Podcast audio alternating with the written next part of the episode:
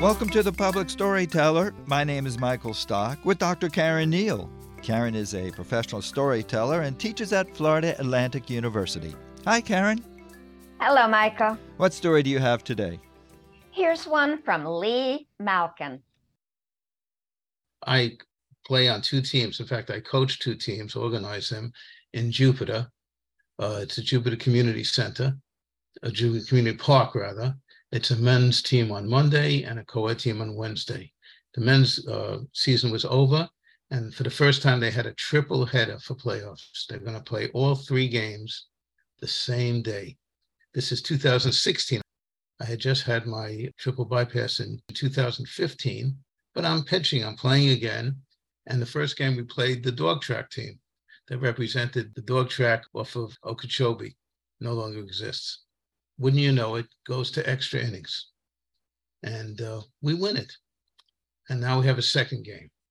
The second game, we're really killing the opposition. But in about the sixth inning, the ump looks at my catcher and he says, Get him out of there because he's breathing heavy. He doesn't look good. And, uh, you know, I don't want any fatalities on my hands. So I let the the other guy who pitches for us pitch and they were hitting the ball over the fence. These are young guys, and they're hitting the ball for home runs over the fence. But we have such a tremendous lead. I said, okay, you know, let them do it. And I came in the last inning, pitched the last inning, and this is a team of basically very young players. I was uh, 67 at the time, and most of the players were in their 20s and 30s. I could still hit. I really never could run. And they were just together because this is a tremendous thing. So we won the second game. In the third game, we killed them. I even get hits. Uh, guys are fooling around. It's just an unbelievable thing. And the reward for this whole thing is they used to give trophies, but you give one trophy to a team that's not too good. And so they gave t shirts saying Jupiter Community Championship to everybody. Beautiful T-shirts. I took some extra ones, and on the back of the T-shirt, this is Florida, they show the complete ball field, all four fields with the lights. So this was a really a tremendous uh, thing, which I sort of never forget.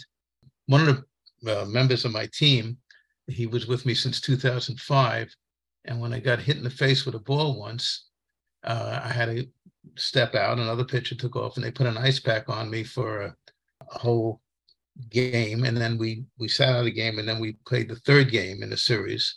And I pitched, and uh, it was just amazing. He always considers he, he says you're just an animal. You just survive things, and I guess that's how I felt. I felt that I would survive everything. I felt strong.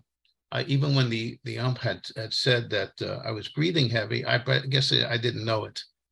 But uh, sitting at that one inning was a great help because after that, I pitched the last inning of that second game and the entire third game.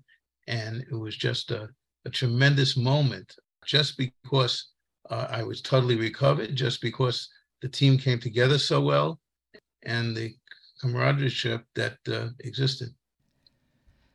Lee Malkin, a story about playing baseball a story about an animal. His friend says, You're just an animal. Even a time before when he was hit by a ball and he just kept on going. This time, the guy had a triple bypass and he just doesn't stop. What kind of baseball team has 67 year old guys pitching against 20 and 30 year old guys? I, I can't imagine that a community baseball game, I guess. It's lovely that he's doing it. And frankly, there are many indications that our age, our chronological age, is a small drop in the bucket when it comes to our physical and mental age, right? So, this is a man who clearly acts a lot younger than he is. Uh, and we're hoping that his body holds out a long, long time.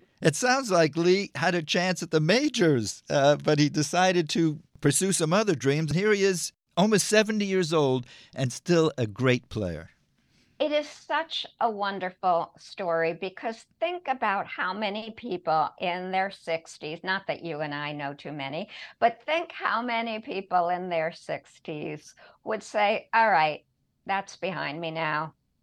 Now I'm going to play bingo. Now I'm going to watch TV.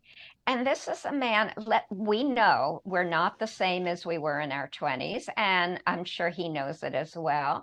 But this is a man who's not saying I'm done. And he did listen to the rep. He didn't argue and say, no, I'm fine, I'm fine. He did sit it mm-hmm. out. And it ended up probably helping them win the game. Well, I do have to admit that I was worried a little bit that he was going to have another heart attack. Oh, ye of little faith. This is a story about a winner. Well, congratulations to Lee because keeping up the athletics like he is, it's, it's very admirable. And when he says, I felt I would survive everything, we get that. And we get how much of survival is a mental thing. And this is where storytelling is so potent. Because if he gave a lecture about how we're only as old as we feel, da da da da da, da we would have said, yeah, yeah, yeah. But here we are there with him. We are watching him, listening to him, feeling what he felt. I'm not saying this is the right thing for everybody to do, not by a long shot. And maybe other people, including maybe his wife, thought he was crazy. I don't know.